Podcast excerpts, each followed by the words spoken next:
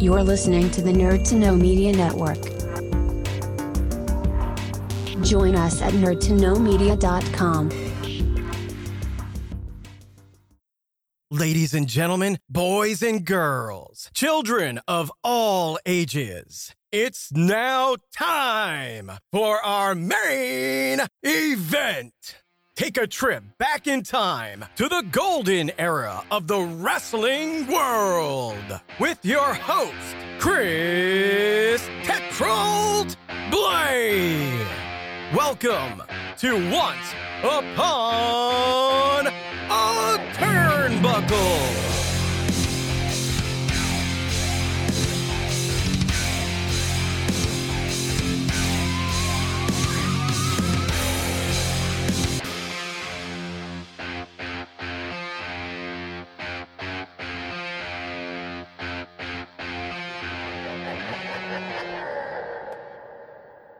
Welcome to another very special episode of Once Upon a Turnbuckle. And I'm continuing my dive into the Reach Wrestling camp. Obviously, we started with Jason King. The next natural way to go, I suppose, is not only with his tag team partner, but one of the rising stars of, of Reach Wrestling and the reigning Reach Academy champion, Jordan Sparks. Welcome to the show, mate. I'm going to be here. Thanks for having me. Ah, no worries, no worries. We we, we eventually got here. So uh, yeah, yeah a, few, a, few, technical hitches. That's but, fine. You know, Say no more. This is the beauty of this kind of thing. It's all about the journey, isn't it? All about the journey. Absolutely. At least it's not been a physical journey. We've not actually had to spend any miles. Oh yeah, which is brilliant. um, thanks, thanks for coming along. I, I'm, I've been really enjoying my, um, you know, this podcast started off really as, as my memories of the wrestling era that I grew up with, and it's, you know, this year it's morphed into something even bigger and i've i've managed to to talk to some great people great promotions along the way here in the uk um, a real sort of to me an untapped resource. I didn't really know you know the breadth of of what existed in terms of you know british indie promotions. Um, so i'm i'm really looking forward to kind of finding out more firstly about your relationship with wrestling your journey as it were. Um, so i guess the natural place to start off where and when did you discover wrestling? Going right back to the beginning, before you ever thought about being in the wrestling ring yourself, where did it start? Right. Okay. So um, the start for wrestling for me um, was I've got an older brother. Um, he watched, you know, all the Attitude Era stuff. He was, you know, um, in school when WCW, you know, uh, the Monday Night Wars. You got yeah. Nitro and you know Raw going head to head. He was around uh, back then, so um, you know, I already had that sort of um, catalyst, mm. you could call it. And then um, after that, um, I, you know, got a little bit older. I was, I was only in uh, first school, so I was only in primary. And um, I had two videos that I would just watch back to back. Uh, it was No Way Out 2003 and Royal Rumble 2003. Okay. And I just spent, honestly, I'd come, I'd go to school, come back, put those two videos on back to back. You know, obviously, uh, you know, back then I had all sorts of toys I could do suplexes on and stuff like that. I was, I was, you know, already practicing from a young age, you could say. But yeah, um, 03 was like the year that I loved the most, and that was the year that I just followed just religiously. So mm-hmm. the first time that you know people may have seen a WrestleMania, I seen No Way Out 2003, and I seen you know my favorite match back then was Triple H versus Scott Steiner. As bad okay. as it sounds, that was like back then. That was like for me, just seeing two big guys like that yeah. just collide. I was just so enamored with it. And um, obviously, Royal Rumble 2003, you got Kurt Angle, Chris Benoit. Mm-hmm. Um, that was just my first introduction to actually like good, like technical wrestling. That's that's, um, that's a hell of an introduction, you know. Yeah, exactly. Yeah, exactly. Cool. Two, cool. two workers like that, you know what I mean? But yeah. um those two those two were really what probably built the foundations for me then eventually watching um obviously like raw um, just on the telly just like from you know 07 I, yeah. I, I, can remember watching people like Trevor Murdoch and Lance Cade for the okay. tag titles you know yeah, it's like yeah. it's like workers like these you know like uh, it, it's it's just that that was my sort of introduction into wrestling cool Cool. And I'm nodding, and that's not an era that I actually watched at the time. I know the guys. Really? I kind of, I kind of got the the idea what was going on, I suppose. But yeah. But you know, I uh, I I guess it's a lot like me. Yeah, I've got my favorite matches, favorite events I started off with, and they're still with me today. They're ones that I would really go back to. And Yeah. um, interesting you bring up Triple H and Scott Steiner. I know that their rivalry at the time, I mean, since has been really panned for you know not living up to expectations. Oh, it was bad. Yeah, yeah, it was, bad. It was like, like looking at it now, like Yeah. in like you know now that I know what I know now, looking back at it, I'm like, "Phew, those were like some real stinkers of some matches. A But good you know, when, when, when you're younger, you know, like everyone's got their, you know, Hogan versus Warrior, you know, Yeah. all those kids seen Hogan versus Warrior, that was like, you know, monumental for me. Seeing Yeah. Scott Steiner and Triple H, like such big dudes like that, like what was actually in the match was terrible, but the build up to it, the build up was, in my opinion, just stellar. It was like one of the best things It I've was- seen yeah. in a while. And then the match just didn't. you know, he's nursing an injury, so Scott Steiner. Yeah. So like the was match was bad, but it's a big physical brawl, which is Yeah. what you know, which I like. See, I I never got into the Big Papa Pump version of, particularly when he went to WWE, because I grew up with Scott Steiner as one half of the Steiner brothers. Oh, of I course, yeah. that will that will always be obviously the version I prefer. Um, did, did have you gone back to his sort of early stuff? Have you watched much of Oh, that and sort yeah. of appreciated him in a new light since then? Oh yeah, yeah, yeah, yeah.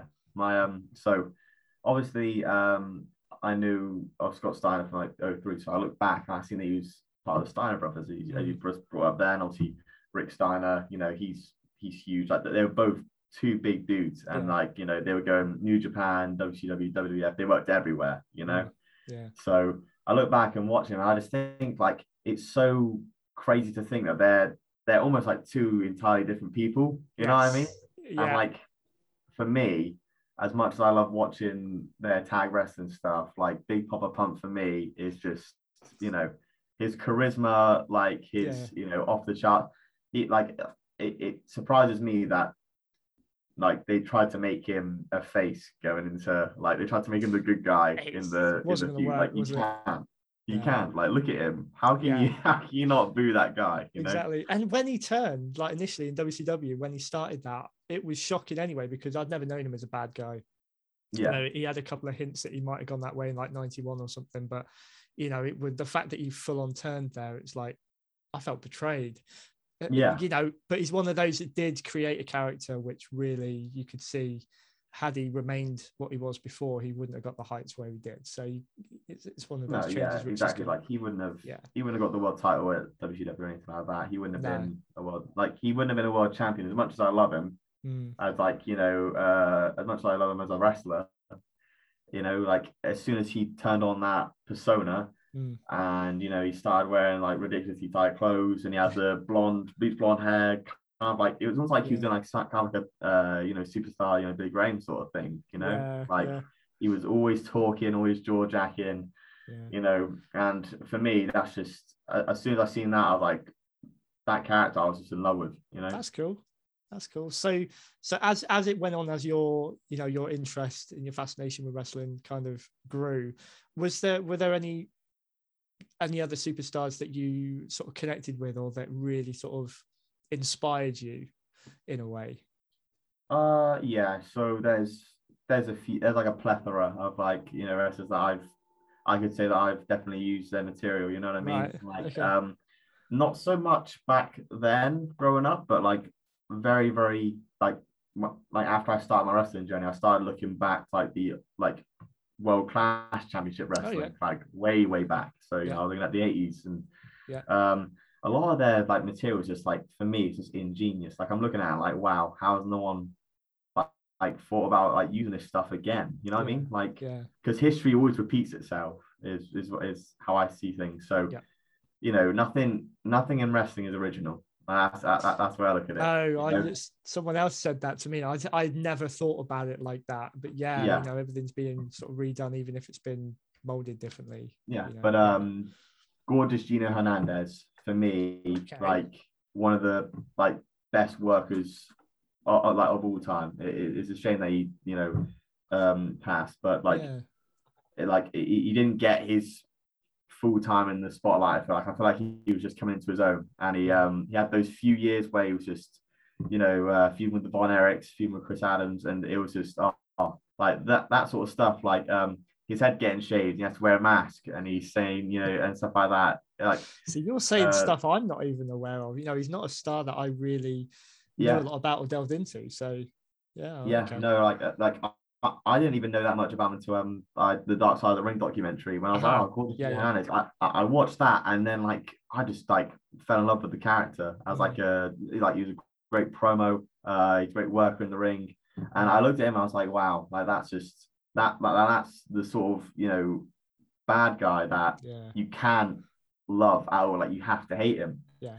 So um, you know, I've I, I've looked at a lot of his material, and you know, I like to uh, I like to take inspirations from him, especially. That's very that's that's really cool because obviously, you know, we'll we'll move about a bit here, but I I, I want to sort of touch on your in ring persona. Obviously, you know, you're a heel. Mhm. Um, and I've over the years I have come to really appreciate more the heel side. You know, I always used to think, you know, who would want to be, who would want to go up there and be booed and hated. Mm. And now I kind of think it may actually be the most fun side of it.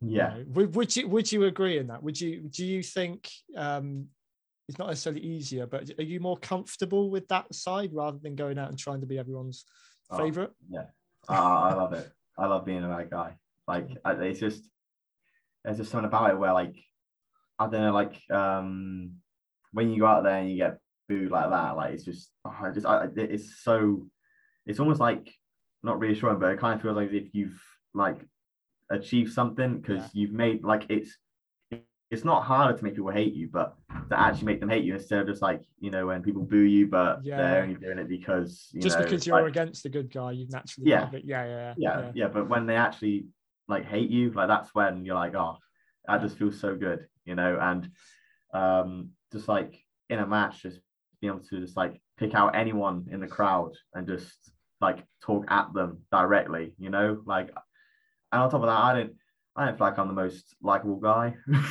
that's just me. I just, uh, I, I just like the way that I talk and the way that I come across. I kind of just feel like as if I'm not not a very likable person. I've got a No. very, you know, and also it helps that my face a bit punchable. You know, I've got a lot of things going for me. You know, so it, it helps uh, definitely. You are quite arrogant. I will say that in the greatest of respects. I mean, in the ring, I'm not saying right now. But you know, I've had this one. I've, I've seen seen some of your stuff that was ob- obviously up online. I, I got to see you live in Tavistock as well, yeah, and sort of I think you and Jason King. I think you were on first on that show, and it really sort of set the tone for me of what to expect. Mm. And I thought you two worked so well together as that, and you were just antagonizing. yeah. It's it's really easy to boo you because you just didn't want to see you win at all. Oh, oh yeah, um, for sure. So there you go, job done. Um, was it when you when you first set off um was it your intention to be a heel did, did you grow up wanting to be one or is it something that just naturally kind of progressed as you got into it Um, I'd say so. Obviously, when you know I was younger, I I remember watching um, as well as I had the 03 stuff. Eventually, I did you know uh expand out a little bit. yeah Uh, I had Royal Rumble 2006. So O- the 06 Rumble had uh, Edge versus John Cena, and I used to obviously when you're a kid you love John Cena. Like I, like I was, I, I thought he was the best. Yeah. I was like, he's so cool, and you know, he's doing the whole Doctor of Thuganomics thing, and then he switched to just being a over the top face. You know, yeah I love that. And then um, obviously he, at that point he was feuding with Edge. Now I hated Edge. I like I despised Edge, but eventually, as I like um, grew up a little bit, like I would look at the heels and I just think to myself like, you know, like they, they just seem so like in a way obviously cool. Like Mm, that was the whole thing. At, at- at some point, heels had to be cool to an extent yeah like you know to an extent i feel like as if heels should just be corny. Like they should be this stupid like over the top like you know. Yeah. But sometimes they come off as cool which i feel like is if that's where the appeal comes from. Yeah. I, I looked at you know all those heels and i thought wow yeah these are you know starting to look pretty cool. Like mm, edge being a Rated-R superstar that sort of stuff. Yeah. He was like you know they helped with the whole matt hardy thing. That helped to get him where as a really bad guy but like you just like you knew how good of like a wrestler he was, but the stuff that he was doing and how he was antagonizing the fans, as you said, like that just for me um set me on course where when I was wrestling, I did want to be a bad guy. Okay. Um, I remember messaging, um, you know, Jason plenty of times talking about it. And he'd be like, Yeah, well, the thing is, is, and he was just winding me up as he always does. He always finds a way to wind me up. And he's like, Yeah, well, the thing is, is, you can't be a bad guy. And I'd be like, Why? And he goes, Because because look at you, who's gonna boo you? and he'd just say it like that, and he just, you know, just wind me up, and I'd be so like, oh, I'd be like looking at myself like, why can't I just be hateful? but, But- now look, look, where we are exactly. now. Now. look at you. And did that drive you on to sort of like prove him wrong almost? You think that was part Oh, of yeah, the sure. part of the um the, the, motive behind it? Yeah, yeah, yeah, yeah, for sure. That that was a, a motivator for sure. But I was like, okay, I have to prove that I'm hateable in some way. like I have to prove, and uh, it worked. and it works. So um, one thing I've always been intrigued with, again, with the heel. I mean, any really, but I, whilst doing this podcast, I really tapped into one thing that I I missed when I was growing up. I didn't, in a sense, I didn't realize how much I loved it, and it was the talking aspect. You had guys on commentary, but you had the promos, and I think I because I would have a video on in the background while I was doing something else. I would listen to it more than I watched it for, for many of the years. So there were some guys that I really, whenever they spoke, I would stop and listen. And they Yeah. were mainly heels. You know, I think one, I mean, Bobby Heenan, Oh, I think. Ha- one of the best. yeah, having him on commentary was one of the best things ever, as well as, you know, when he was at ringside, he was amazing. Um, but one of the other guys that I really, even today, will search for is Jake Roberts. Yes. his delivery, it wouldn't have to change whether he was a face or a heel. He, it's just him. And he Mm. could have the Oh, same yeah. amount of threat in what he was saying, you know, whichever side he was. Um, the art of the promo.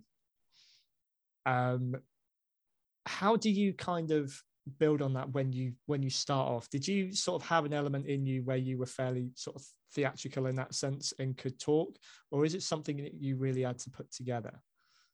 Learn? Oh no, like I, like I, I was really, bad at first. um, I, I I've always had a knack for either uh, I can talk too quick, or stumble over words, Mm. or you know, um, just uh, sometimes I just go blank. But it's just like building on. I feel like it just, it's just building on your character. You, you know, you know what I mean? Like just being like what would you say in this situation if you knew what was going to happen is the way i look at it and um obviously the amount of times where i've just sat and just watched promos like i mean easy easiest example go to youtube type in greatest wrestling promos of all time and there's like a list of like 500 promos I've done just sit there times. sit there and just put it on shuffle Yeah. listen to everything they're saying back to back everything they're saying and how you would structure what you want to say Mm. but just put your own bits in where they're they're talking yeah, I just feel like as if over time, I, I, the more you, you're in front of the camera, the easier it is for you to talk and for you to relax. And the more that you relax and believe in what you're saying, Yeah. that's when you know that what you're saying is going to be real and people are going to believe it. Mm. There's no point being, you know, there's no point me being like Ultimate Warrior and you know, screaming and screaming and snarling. Did anyone and, you know- understand what he was saying? you know, no, but wonder. people listen. Probably because they couldn't hear anything else at the time. But you know, yeah. yeah, But like Yeah. that's the thing as well. Like everyone's got their own style. You know, you got the Jake Roberts, which rather than their pitch being all up here, it's very very low. yeah, You have to, you know, he he brings it down to a center, and you have to understand every He's got single word control. he says. Yeah, Yeah. he's got control. Just like how um Chris Jericho, he's he's always been great on the mic, but then when he comes back in 08 and he's wearing a suit and he's Yeah. talking kind of the same way as Jake Roberts. He's talking very low Mm. and sadistic, and he comes across very calculating Mm. and he means everything he says rather than you know talking over the top and the eye- Ayatollah of Rock and Rolla and you know Yeah, carrying yeah. on virtue stuff like that you know where he's going from like being that heel which you're like oh you know we hate him but you know we love to listen to him too yeah, you know everyone telling him to shut up but then also eventually the crowd will just die down and they'll listen to what he's saying. Yeah, everyone's got their own style everyone's got their own character. So however you want to come across is up to you but yeah. uh yeah i got very comfortable in front of the camera. It helps being with jace as well because he he can talk Yeah. like all day if you really had to. Yeah. um another thing as well is just doing promos uh, like by yourself in a mirror. I feel like the more that you see yourself talking in a mirror the more that you kind of get comfortable with you know, because everyone hates the sound of their own voice. Mm. You know, like you, you hear it and straight away you're like, oh god, I don't want to listen to this anymore, or like you know something like that. But you have to listen to it and you have to understand what you have to improve on. Okay. So just making sure that you know you listen to yourself and how you're coming across. I feel like that helps a lot as well. Cool. Okay. Might teach me a thing or two. I, I came to not I came to tolerate my voice doing this. You're right. I absolutely hated it before. And then Yeah. I realized I've got to listen to these episodes back and edit them at some point. So a year of doing that, I'm kind of like that. I don't know if Mm. I could ever watch myself, but there we go. That's another thing. Um, so let, let's let's kind of jump back a little bit um, to you know going from a fan as you were to to wanting to making that decision that you wanted to follow it and you wanted to get into wrestling yourself. Mhm. When did that decision come, and and sort of what was then? Where did you go to start off? What was your beginning of your journey looking like?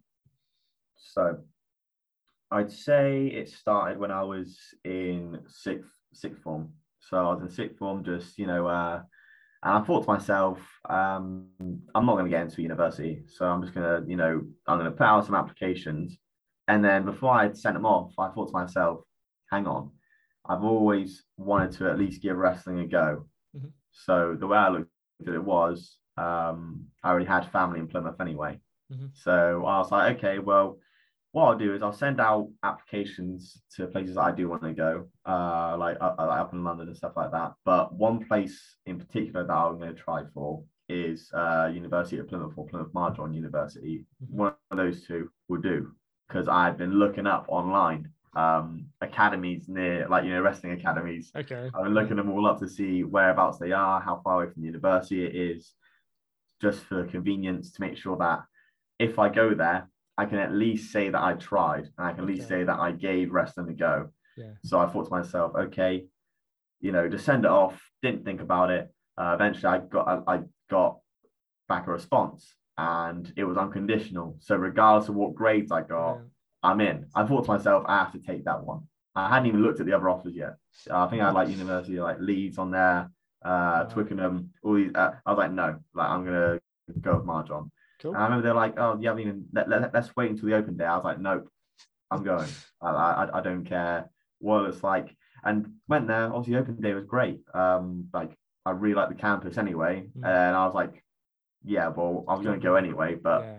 Considering we're here, I can now, you know, convince my family that I'm going to this university. Yeah. Um, so yeah, that, that's where it started for me. I think I like watching NXT one day. Um, uh, I believe it was like um, just one of the NXT takeovers. And I thought to myself, I'm just gonna like while I'm watching this, I'm just gonna check out if there's any wrestling schools nearby. Mhm. And then um, I think I've been when I was at university, I emailed back and forward with uh, Jason and Grayson just to you know say, oh, when can I next come down for that sort of stuff. Right. Um, and eventually they're like, oh yeah, just pop down like one, one weekend, just see what happens. And then you know from there the rest was history. I was Awesome. So how how long ago was so how long's it been then from to today from when you you made that first leap and actually like did your first training session? Oh, uh, my first training session was um, so it was October 2019. So Oh wow, okay. Basically two years. Two years. Wow. And so there's it feels like there's a lot to discuss within that time frame. Um Yeah, because you're I believe, if I've got this right, you made your debut during lockdown. yes. Quite an interesting thing to do, I will say. Well done. Uh, What was that like? You know, um, you- I'm I'm guessing you didn't have any experience in front of a, a crowd before that, Yeah. without being part of it yourself, maybe.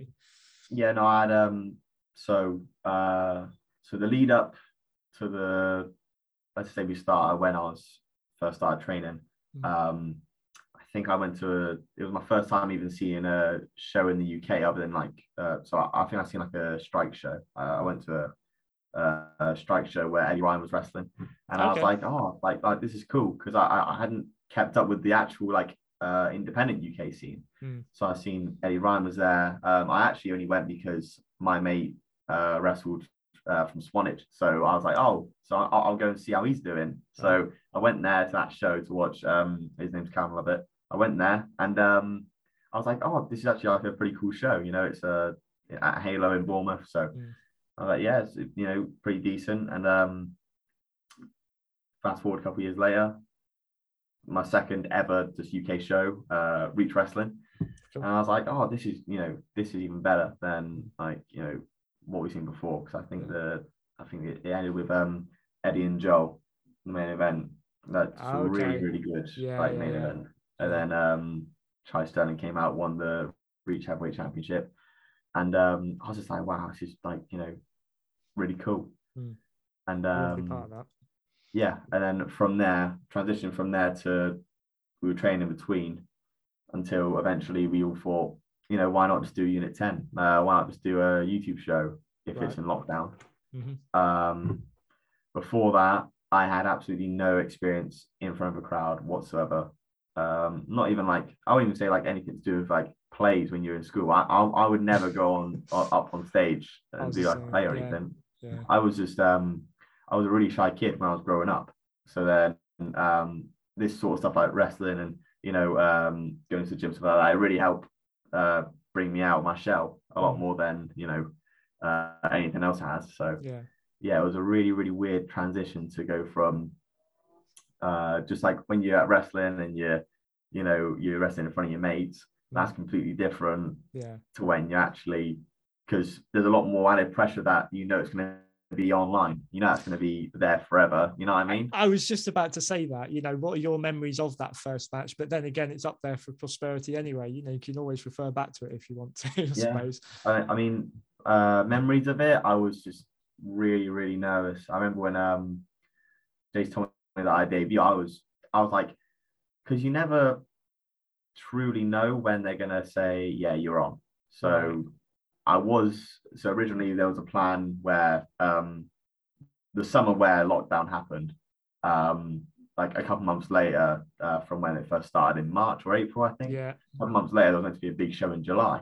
That was meant to be when my debut happened originally. It was meant to be just like but just like a battle royal. Mhm. So it was it's a lot easier in that in that respect. You got so many other people in there with you. Yeah. You know, not like no one's gonna have all of their attention, on you. you. Yeah, yeah, yeah. So you can kind of get used to it and get a feeling for being out in front of the crowd. But instead, uh, it was on the unit 10, which um, you know, it's it's like a surreal feeling having so you have the crowd there, but you know, it's only such a small Yeah. size compared to the audience of YouTube and the audience of you know other platforms that we that we put out Unit 10 on now. So Mm. it's it really is a weird feeling, but you know, once it's almost like once you're in there, you like like you don't get you don't have nerves anymore. Like as soon as you're in there wrestling, you- like it's just adrenaline at that point. Just not nervous anymore. In the zone, as it were. Yeah. So going then from that to your first show in front of a live audience, shall we say? Mhm. Um, when was that? So um, my first live show for Reach was uh, Exeter. So that was in July. Uh, that was um, yeah, it was me and Eddie Ryan um, in front of I think it was I want to say it was 75 people. I'd say like Okay. probably like 80, 80 people were there. But I tell you what, like at that point, I was like, that was when I was really nervous because it almost it was almost like it was building up. Like Yeah. the build up to that was like really, really nerve wracking because you think to yourself, I'm thinking, I really hope I've made an impression on the people in the crowd, and I hope that they've been watching Unit 10. Otherwise, Yeah. you know, the worst thing for me is if they go out there and I get no reaction. Yeah, I go there and get no reaction. That's where I'm like, that's when I'd be getting more nervous and more worried about the match. Yeah. Think? but yeah. um, luckily, I got a reaction. They hated me, so oh, there you go. I was like, oh, thank God. Job done again. Yeah. I, I can imagine that by that point, because people have been starved of this, you know, um, live action, you know, like you say, even 80 people or whatever, Hmm. they're going to have an expectation of what they want to see from that show. So, did you feel extra pressure for that reason, or was it would it have just been like any other to you? Um, I, I kind of thought in that respect, I kind of thought in a way that they might, you know, they just they're just excited to see wrestling, so they're mm-hmm. excited to see anything. They just want to get on with it. So I kind of thought to myself, you know, if anything goes wrong, you know, they're not gonna, no one's gonna you know, no one's gonna know if anyway. Or like, or like if anything goes wrong, no one's gonna, you know, get up and leave and walk out. you know what I mean? Like, so I kind of thought to myself, you know, if it happens, it happens. You know, mm-hmm. not, nothing can go wrong if it's live. You know what I mean? Because you know, if it happens, it happens. You can't you can't control that sort of stuff. No. So um yeah, no, I didn't really see it as um more nerve wracking that it hadn't been for a while. I was just more nervous about whether or not I got a reaction. Sure. Which was And there you go. And you did. So that's cool. So that's, so what were the um what were the challenges you would say during you know while you didn't have a live crowd to perform in front of building your character? Or did you or because I've heard both sides of this where guys have really struggled to kind of keep in that mindset while they're not in front of a crowd, but others have really taken that time you know to to to refocus and be able to bring themselves out stronger. Which which side of the fence were you on? Um, I probably sit on the side that I can see from like a perspective of um, if you've wrestled in front of live crowds before, how you'd feel like, oh, this is so weird, this is so foreign. Like it's mm. not like a very, it's not like a good feeling. no But for me, I didn't know any different. So mm. I just thought, okay, well, how am I supposed to get my character over if I've only got eight people to talk to, or if you know there's any? yeah so I thought to myself, well, I got to talk. Like that's like you know, if I'm a bad guy, I feel like every bad guy's got to talk unless you're a monster, and unless you're like Great Khali, you're a monster. Every bad guy's got to talk. You know. yeah yeah So at some point, you've got to give your motivations as to why people need to hate you. And I mean, it was it's very easy for people to hate me as soon as they realize that I'm siding with Jace. But you know, um, having that time, I felt like Unit 10 gave a lot of people a lot of time to build their character. I feel like that that hour of wrestling, you could have had they they put like four matches on there. So you got 20 minutes of time to fill with talking or getting your Right. point across. yeah So, like you know, having a three minute promo talking about yourself and how you know good you are, or how much your suit costs, or something like that, that's going to give some sort of indication to them to say, okay, we hate you, like we're like we like we don't want to get behind you.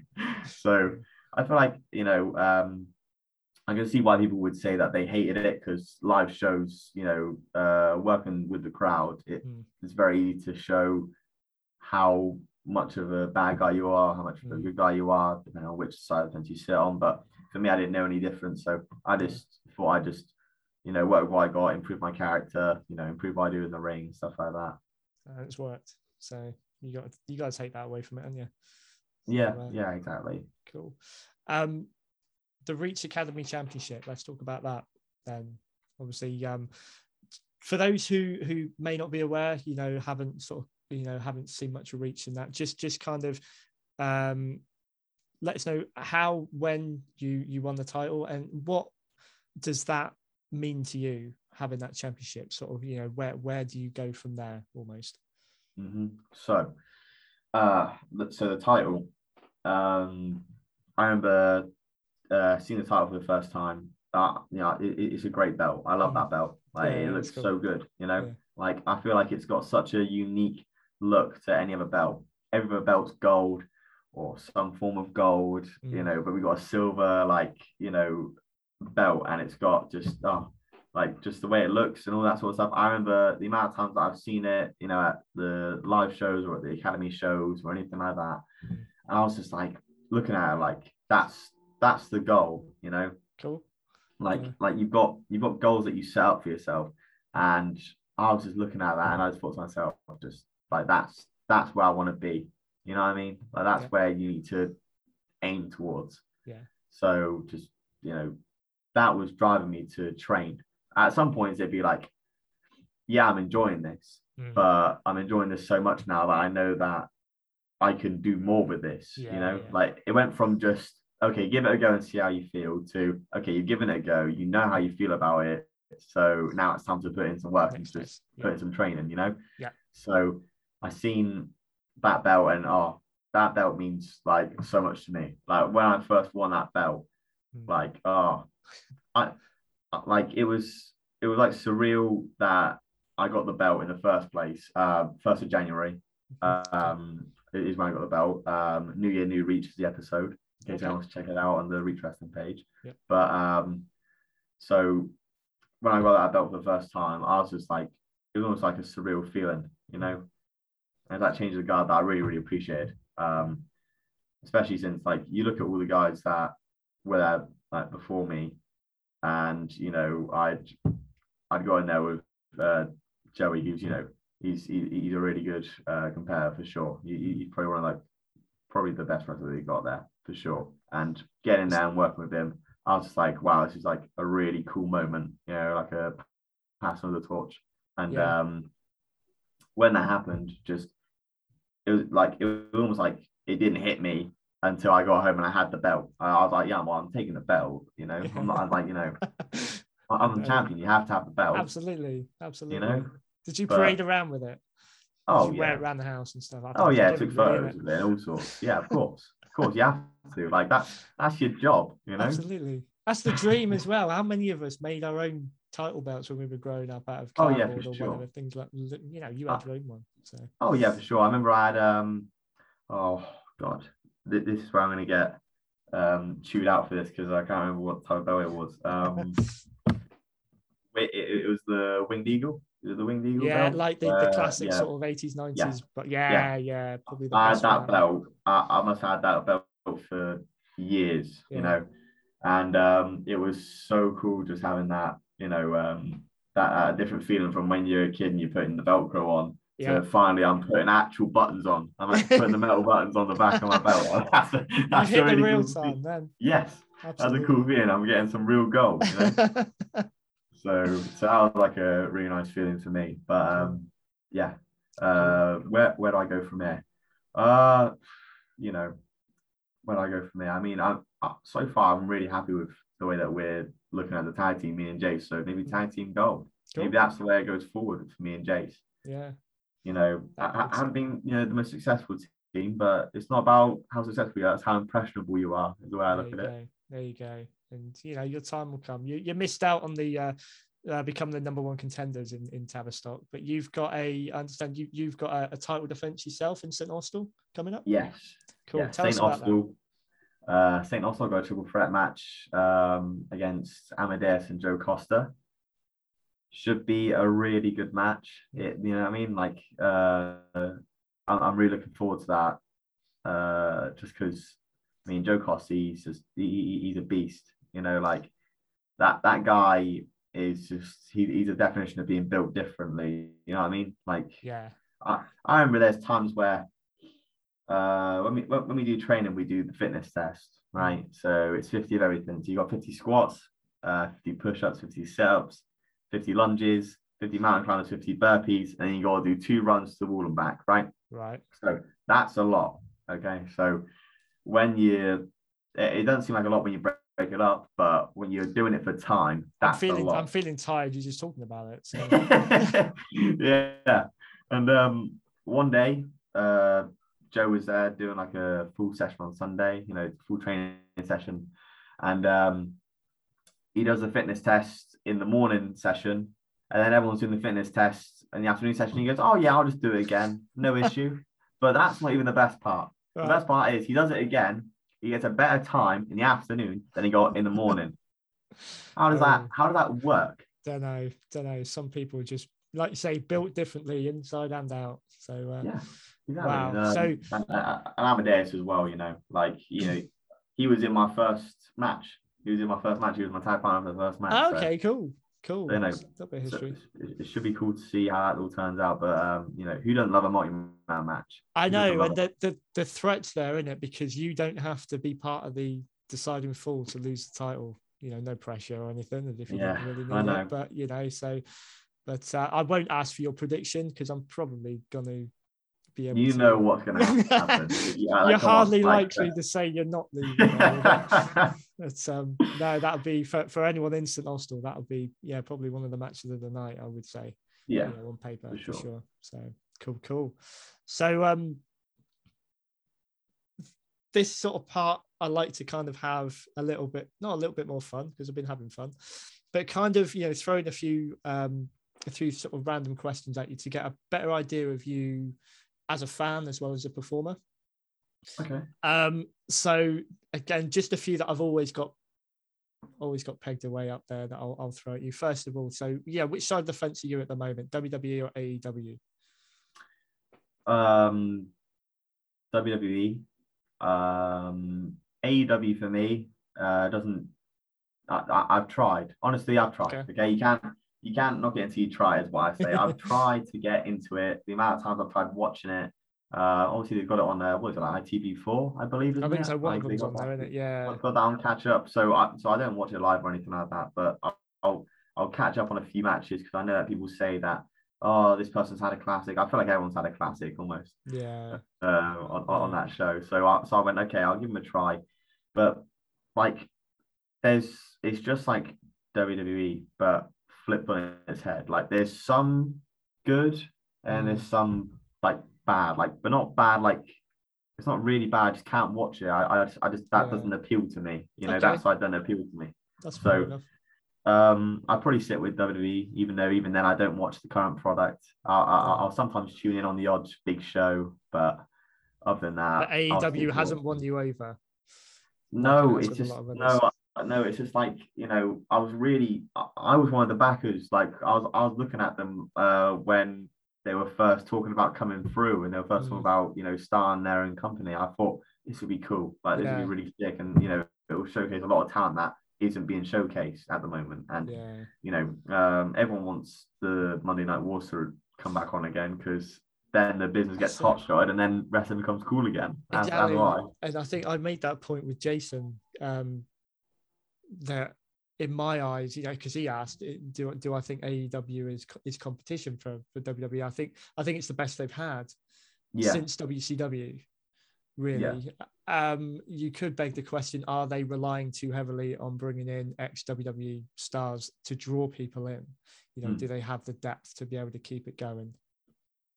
Don't know. I mean, but... I, I I feel like it's you, you got to appeal to the mainstream, you know. And I feel like uh, you're not going to appeal to the mainstream by bringing in uh, Jungle Boy and putting a title on him, you know. Nah, true. like like people need to understand that character first. You got to build that character. Mm. You can't just bring in a- a- anyone and just yeah. put the title on. You got to build them first. Yeah. Even if that means yes, they've got uh former history at WWE, but I feel like the it, it's a bit harsh because you've got TNA obviously who when they tried to go up for the Monday Night Wars, um, mm. you, you, had Kevin Nash and Booker T, you know, you had all those guys and like to an extent, that hindered them because you need those guys, but you can't have them in the picture or the same situation as they were before. You know what I mean? Like you can't have Kevin Nash holding TNA world title there. It, it, just doesn't work. You need to do something different. You can't have him hold the world no. title anymore. It, like it, needs to be used in a different way. It had moved know? on as well. Some of these guys just weren't at their peak. So a oh, lot no. of fans looked through it. I think if you keep putting the title on these guys, you are just it's, it's you're putting it on their name. You're not necessarily putting yeah. it on anything they've done. Um, yeah, for sure. Like um, what like Mick Foley being the yeah. world champion. Like, come on, you know what I mean? Like, I, you know, I love Mick Foley, but yeah, like being a world champion when you're not even mankind anymore. You you you like in 2006. Yeah. Like, okay, you can have good matches against Edge, you know, in a hardcore match, yeah. but like, you're not gonna draw the number. You're not gonna draw no. the numbers in TNA. No, they're better off really just having AJ Styles hold the title for like three or four years, really. Yeah. Like that's that's the talent. That's the guy for you. Like you've just you've grown this talent from when he, you first started NWA slash mm. TNA, right? Mm. You started that. Everyone loves AJ Styles, whether he's heel or face. He can get over. He's he, he's a great talker. Yeah. And you can hate him or love him, depending on which way you put him. Yeah. But you can't have him lose to like Kevin Nash and have him lose to Scott Hall mm. and you know be considered a threat or like you can't have Flair be considered a threat to him in like a world title situation. No. You know what I mean? You, no. Like that's not where they're better suited. They're better suited bringing up younger talent from elsewhere. Exactly. Yeah. So yeah, yeah, I feel like AEW is the closest they've had to competition for a while. TNA didn't come even close. No. Like, like no. it was nice of them to have that moment of sharing the spotlight of Monday Night Wars, but yeah.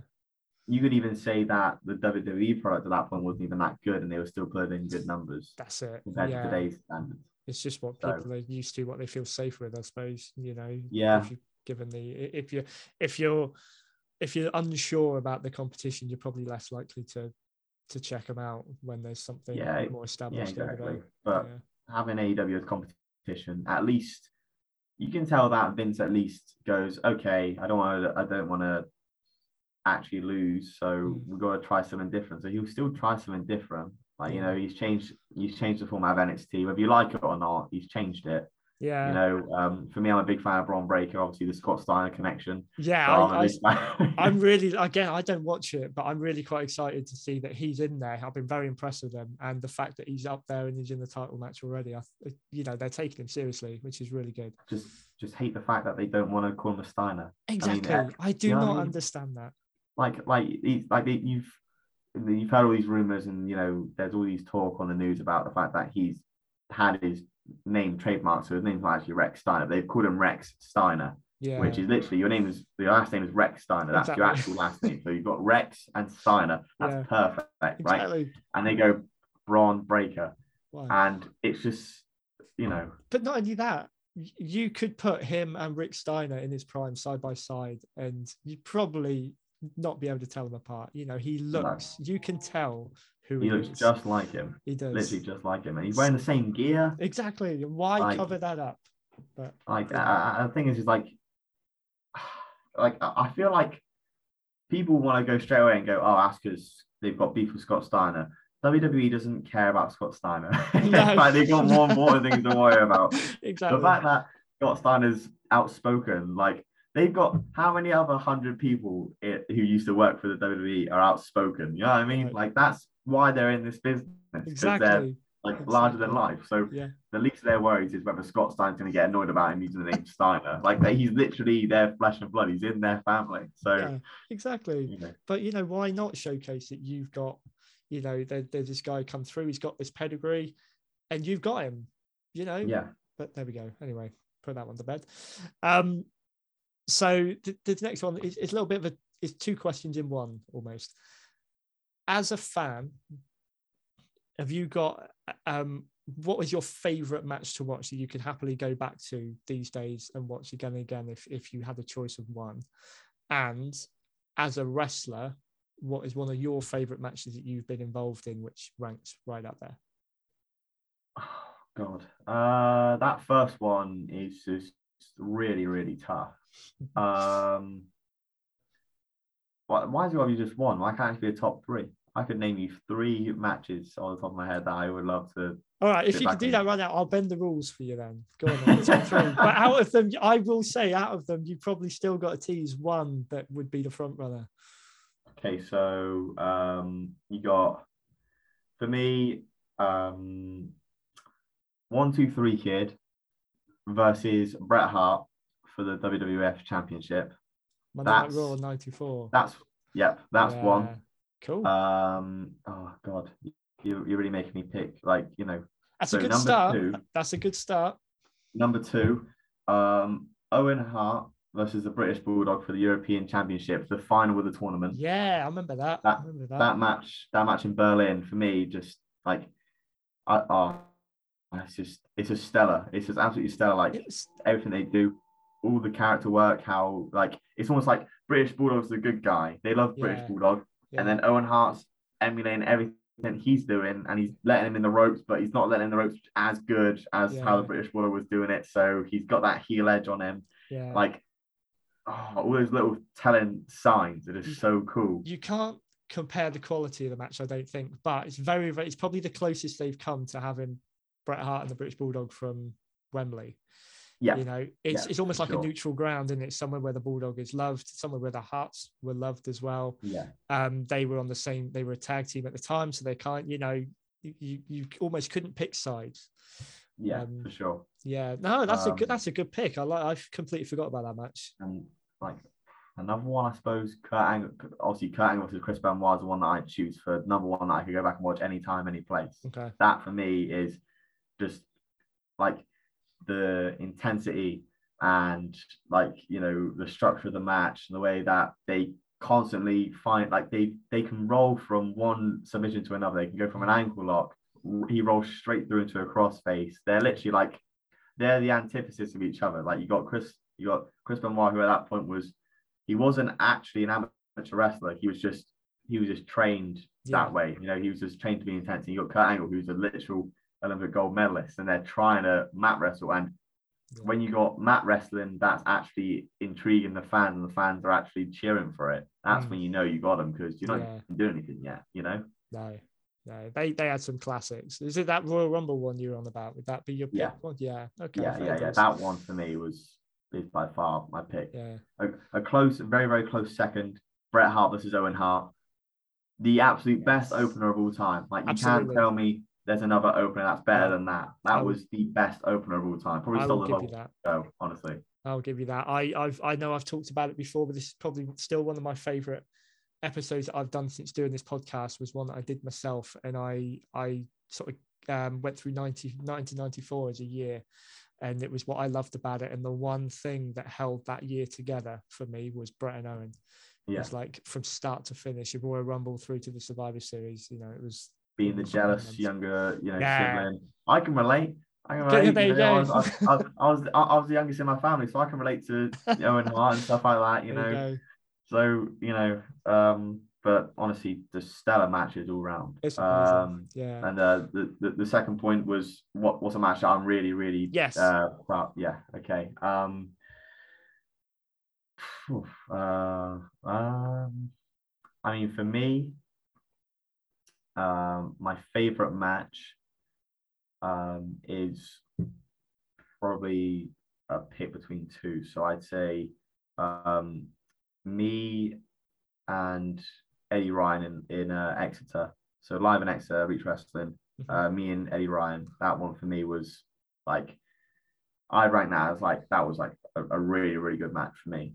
Like um, the way we told the story and how um, you know they they teased that it was going to be him and Charlie Sterling on that match okay. and then um, it, like they, they built it as a you know Charlie Charlie Sterling versus Eddie Ryan for the belt, and then uh, Jace comes out on the mic and he's like, "No, no, no, you don't get him, but you get him." And I come out and Ah. for weeks, for weeks, the build up was you know, I we got a one up on Eddie, we got another one up on Eddie, and then eventually I had to actually face him on an episode of Unit Ten. mhm. He beats me. Everyone thinks that's the end of that. I come out instead, and everyone just booed. Everyone hated it. Everyone was like, "Why is he here instead?"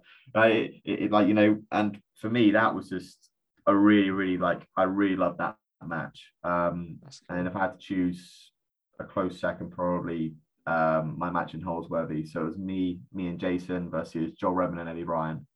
Wow. That match was a good match. I really enjoyed that match. So you you really in there with with guys you can learn a lot from, I guess as well. Yeah, to bring me That on to yeah. just an additional question, then I'll pelt at you sort of through your reach journey so far. Uh, guys you've trained with, guys you've been in the ring with, um, who are the ones that you feel that you may have learnt the most from or have been most sort of inspirational to you in some way? Uh, what uh, guys I've like wrestled with and stuff like that. Either either in, or- in in a training format, um, if you've learnt a lot in that respect, or ones that you've actually been in the ring tagging with, competing against, whatever. Uh training format i mean i could break it i could break it down into three segments because obviously we got now we got jason and grayson and we got uh eddie Hmm. uh eddie ryan and i just feel like they all offer something completely different Sure. like like if you go to any of their training sessions no one training session is the same as each other like they've all got a different mindset of how it works so yeah. you could go there and do I don't know, you could go there and do a sequence that someone like I don't know, say Jason will be like, yeah, that was that was good. Like that, that, that- I really like that. Go to Grayson, nope, change this, change this, change, change that. You know, they, they, they both got their different styles and their different pet peeves. So you got Grayson, who's you know, you're gonna learn just you're gonna learn like good wrestling from Yeah. Grayson, right? Like Yeah. that, that's what he does. He Sure. just, he, he- you know, he puts on great, great matches like mm. constantly.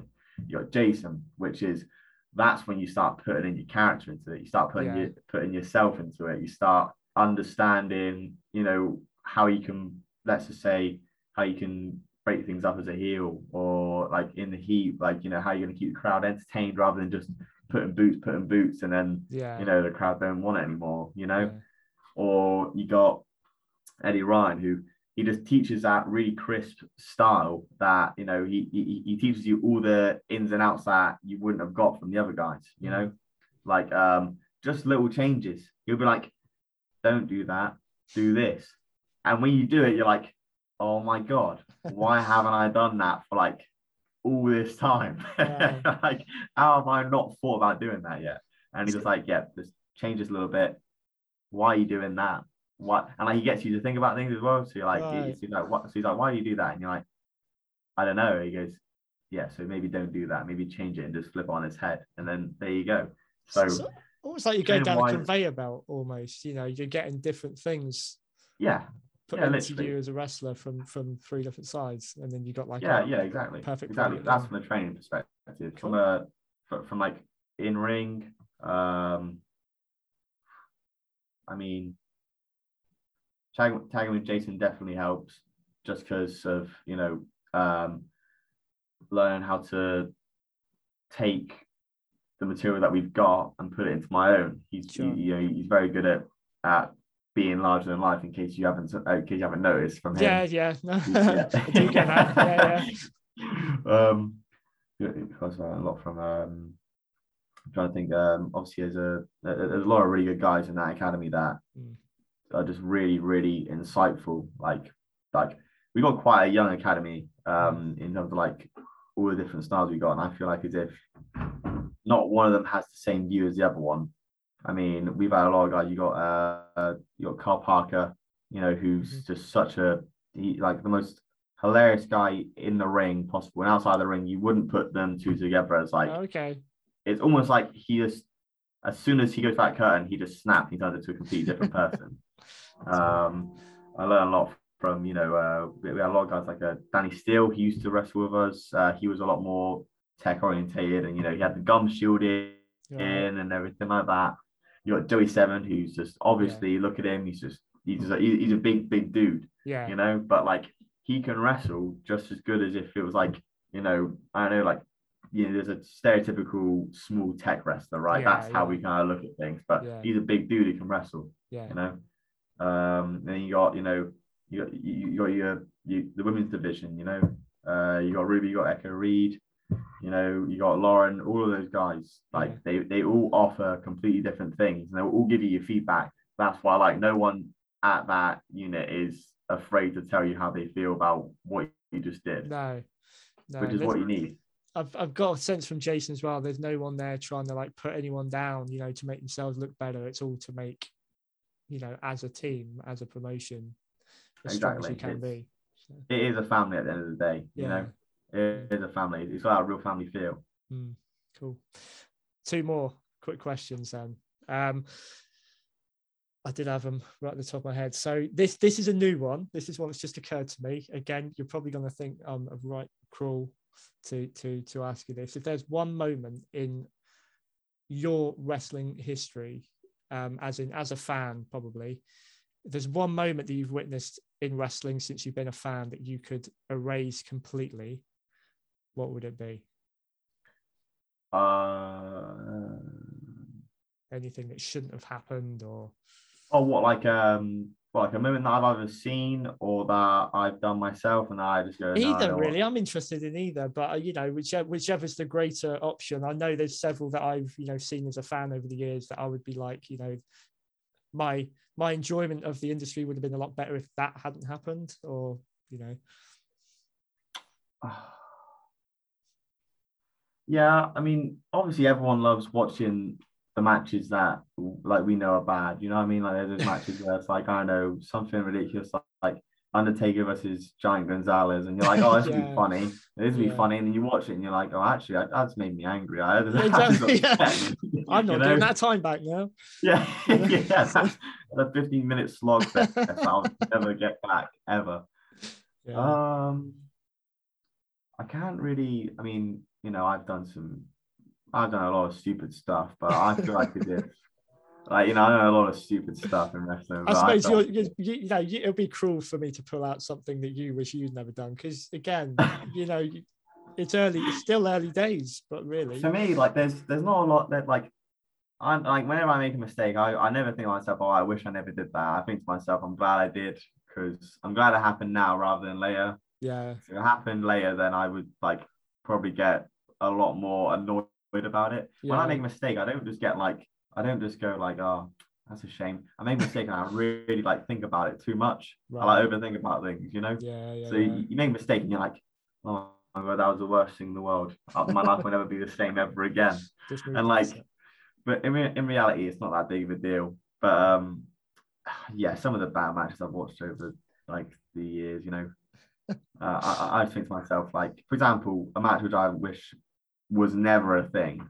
Um, I, I'd go to No Way Out 2003, The Rock and Hulk Hogan. They should not have had a rematch. They sh- fully with you shouldn't there. have had a rematch. No, no, yeah, yeah. They seem to push these things that one too far. You know, I did Yeah. that TV series. You know, they go one series too far. Yeah, you Oh, had yeah. an absolutely perfect match at uh, uh, WrestleMania 18. It, it, it will never live up to its Exactly. like like those two as well. Like, say what you want about how good that WrestleMania match was between Rock and Hogan, but what they did in the match wasn't stellar. It's it was the feeling you got of Absolutely. two two eras just like like coming face to face. yeah, And as soon as they were face to face, the crowd were just Yeah. so just they were ready for it. You know, they, they could have done I- anything for 10 They minutes. literally- you know.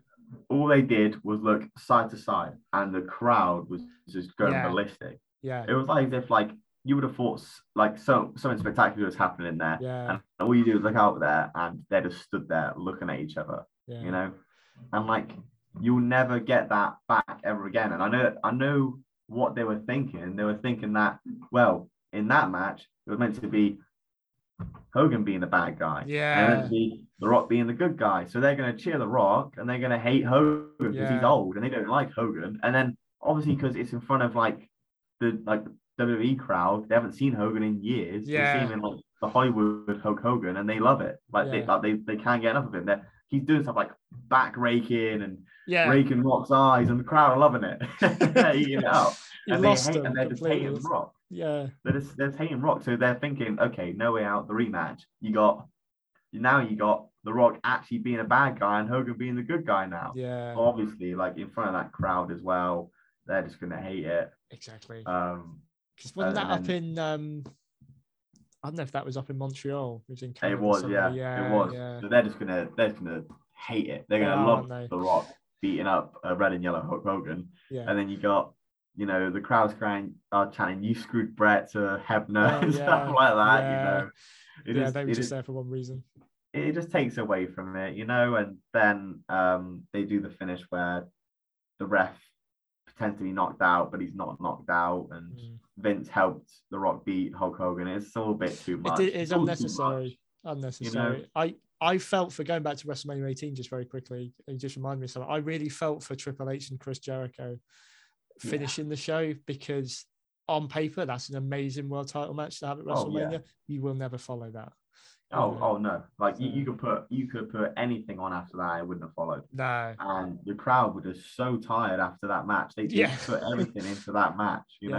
yeah, exactly. And um, they, uh, on top of that, they, they, they didn't do Chris Jericho any favors with their with the way that they were making him look as undisputed No. champion. You know, no, uh, no. They they Hulk built Hogan, up. uh, Triple H must win. I mean, in that situation, he must win. You look at him, and he's just in such great shape, and you know, the way he came back at the Royal Rumble as well, you Oh. knew that's what. But Oh, then what did they do? They took they they took it off him a month later. We're going down another Yeah. rabbit hole here, but you know, there we go.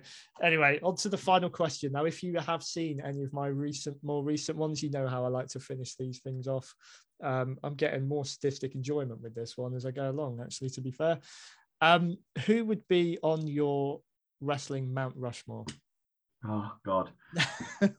Oh, right. Are we talk right? We need to break this up into categories, right? So, are we talking um my personal Mount Rushmore? Like, are we talking like these are the guys that I Yeah. watched when I was like younger? Or are we talking who do I think is most influential to the No, wrestling I, business? I I like this. I could go one of two ways, but I like it to be a personal thing. It's like because everyone's Okay. got their own perception of it. I think if we went down the route of who deserves to be up there, I mean, we could still be here for days, but we'll probably be Oh, throwing yeah. around the same ones.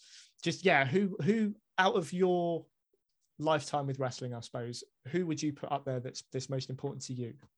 I was going to say because this one's the most hard. This one's the most difficult one because the one that I've got set up for like what I think is most influential. For ah, I see. You got Rock, Austin, Hogan, and Cena. No, that's my four for for like the business wise. Okay. But for me personally, who would I put on my man? So Chris Jericho's got to be up there. Mhm. Chris Jericho for me is just you know one of the greatest of all time. Like obviously, he- like people are gonna be like, oh, he's one of the greatest of all time. He's not Steve Austin. I'm like, no, not in that way. I mean, like, like he can come. He can like he didn't. He had such a great career. I mean, he still does, but obviously. Uh, uh, I'm not too sure about his Yeah, yeah. I'm a bit, I'm a bit iffy with it. I kind of feel like as if it's, you know, but I, I can't hate him for still wrestling, No. you know. Still So entertaining, isn't he? So- having that like career where he can just shift into anything he wants to be at any given Yeah. moment, and people love him or hate him regardless. You Yeah. can't, you can't knock that. No. So That's fair. I'd probably put him up there. Cool. Um, I was going like based off of like just me, Eddie Guerrero. Eddie Guerrero is probably making it onto Cool. Mount Rushmore. Yeah. Um, I, I know I'm going to miss one. I'm going to get so annoyed that I haven't put him on here. That's why I love So- these. Really putting people on the spot with them because it just te- it just makes you think instinctively. Then you know. Uh, Triple H. Triple H for me is oh, he's just like yeah. like I wouldn't say that he's underrated, but he was overlooked in the Attitude Era because he had Rock and Austin, He had all those guys Yeah. on top. That like he wasn't overlooked because he had well, he was world champion at that point, but like yeah. people look back at that era and they and they think, oh, it was so good when Austin was on top and when Rock Yeah. was and like you know Rock was there and people they were to realize that Triple H was the bane of their existence the entire time. Like they were always battling True. like Triple H. yeah. You know, That's true. That is true. I think the way they took Uh, Austin out, I mean, I, I know he needed to have the, you know, surgery and whatever, but when they took him out just when, just after Triple H won the title and then he was away for Yeah. like a year, that probably killed it a bit because you could have done so much more with him.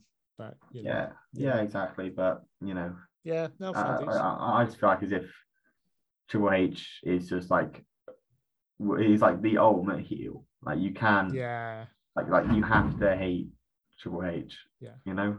yeah, yeah, yeah, yeah. And a lot of people have over the years, mainly for having the title for too long or too many times. So, you know, See, that's a that's a story for another day because I loved his reign of terror. I thought, Oh, okay.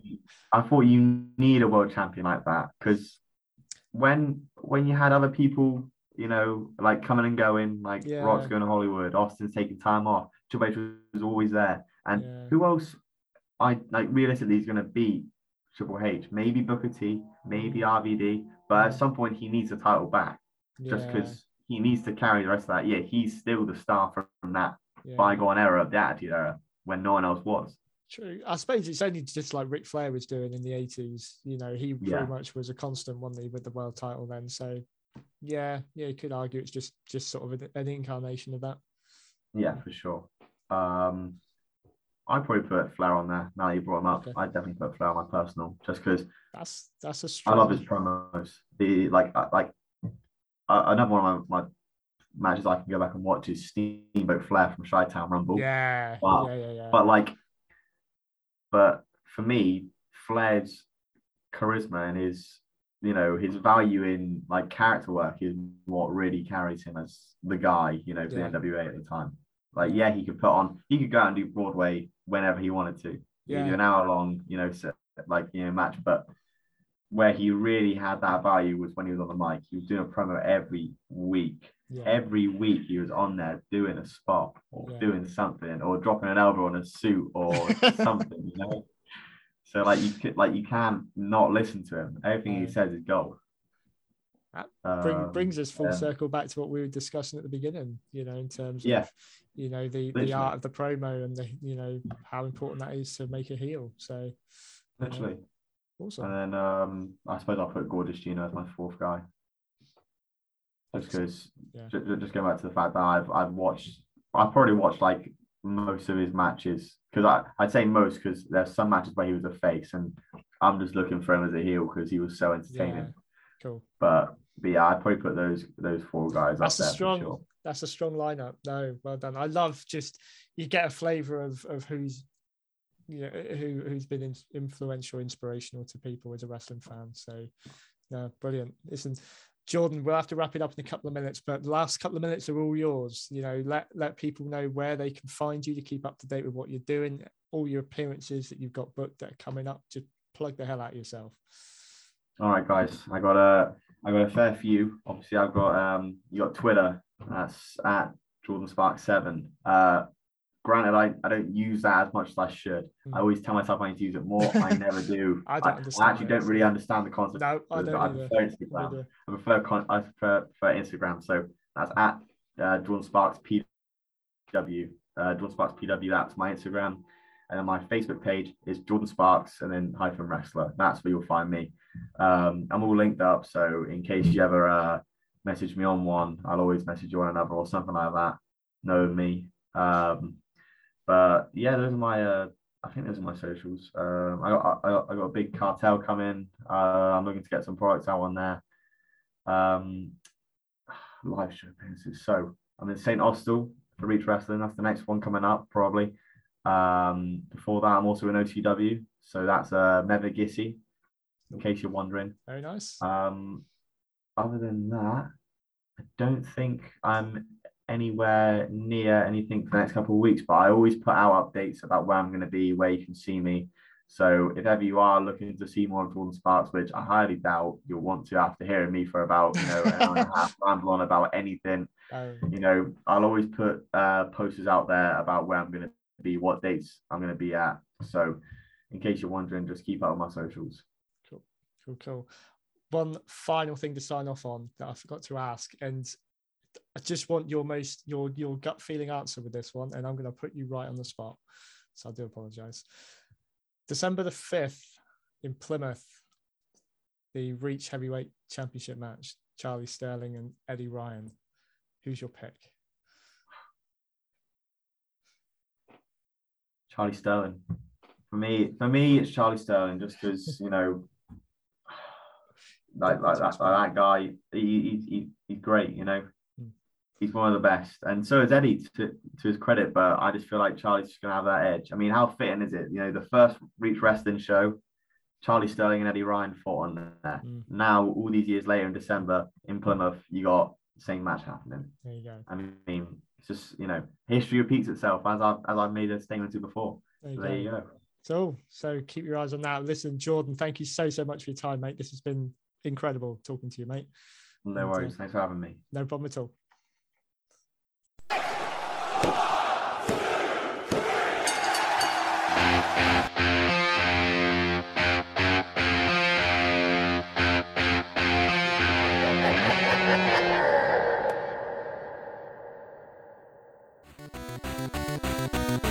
Thank you for listening to a Nerd to Know Media production.